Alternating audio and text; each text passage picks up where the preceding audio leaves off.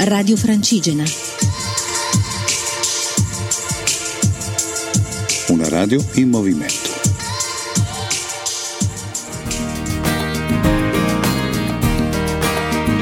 Ho sognato una strada che si ferma su un ponte e che di là da un muro alto corre l'orizzonte. Mi ci vorrebbe una scala, mi ci vorrebbe una luce,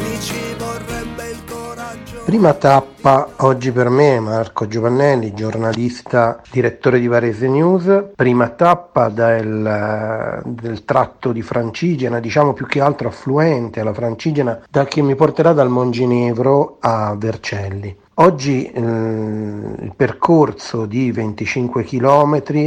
si è snodato lungo la Dora Riparia con partenza da, dal Colle del Monginevro e arrivo a Hall. Un percorso decisamente affascinante, decisamente bello, un po' impegnativo come prima tappa perché comunque alla fine sono stati 1250 metri di dislivello in discesa e circa 400 in salita, quindi anche con qualche saliscendi e non soltanto con la discesa. Mi sono portato in pratica dai 1860 metri del Colle del Monginevro ai 1100 circa di Hall. La tappa registra delle cose straordinarie, credo quasi subito, a parte una variante che va fatta subito dal Monginevro perché durante l'estate c'è un campo da golf, quindi non si può attraversare perché è privato, ma a parte questa variante si arriva a Clavier e lì si vede subito questa grande eh, insegna dove si fa pubblicità al proprio ponte tibetano dicendo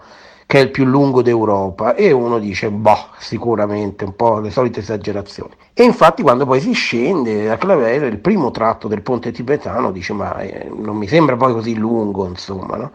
in realtà poi il sentiero continua scende e all'improvviso si svela tutto il ponte tibetano che sono circa due chilometri o forse anche più di due chilometri. Spettacolare, decisamente spettacolare, percorso da molte persone dentro le gole di San Gervasio che sono veramente uno scenario unico. Al Monginevro subito la prima ricerca è quella del famoso cippo che indica i chilometri per Santiago de Compostela e per Roma e sono esattamente 2010 per Santiago e 914 per la città santa. In pratica il percorso che viene realizzato è uno dei punti, uno dei possibili punti di passaggio dall'Italia per arrivare a Santiago percorrendolo tutto. Proprio in questo periodo è uscito l'ultimo libro di Enrico Brizzi che racconta proprio di questo cammino. Lui è partito da casa, da Torino, ed è arrivato fino a Finisterre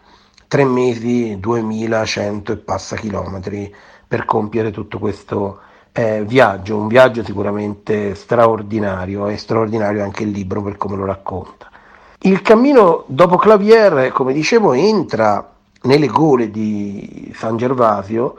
è veramente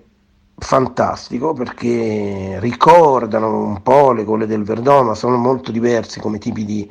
ehm, formazione ma anche come tipi di scenari. Si percorre il sentiero su delle passerelle di legno perché comunque in ogni caso si è sempre a, a contatto con il fiume, sì, tant'è vero che si guada più volte in maniera abbastanza tranquilla comunque e da lì comunque si scende e mm, una delle costanti rimane un po' la statale 24 che purtroppo in un paio di punti va anche percorsa anche se per brevi periodi insomma. Il sentiero si snoda, come dicevo, lungo la valle e si incontrano piccoli, alcune piccole frazioni. In realtà dopo Clavier c'è Cesana Torinese poi non si trovano più paesi fino ad Ul. Si trovano invece queste piccole frazioni, per lo più purtroppo abbandonate o comunque con grandi problemi eh, anche di strutture, Molière e Solomiac particolarmente carine, e poi per non percorrere la statale, soprattutto in vista dell'autostrada, si entra eh, in, una, in, in una salita che porta a San Marco e da San Marco poi si scende al paese per la tappa finale. Questa notte sono ospite eh, dai salesiani che mettono a disposizione dei pellegrini alcune camere, poche ma comunque sufficienti.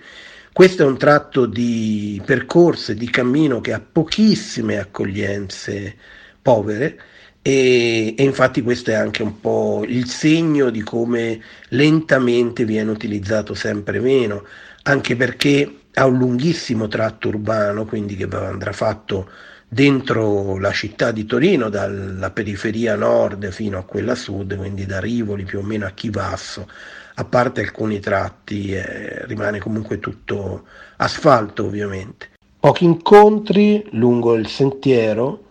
a parte turisti, a parte piccoli gruppi, ma che non hanno nessuna intenzione, si vede da come procedono, si vede dall'assenza dello zaino, di percorrere comunque la Francigena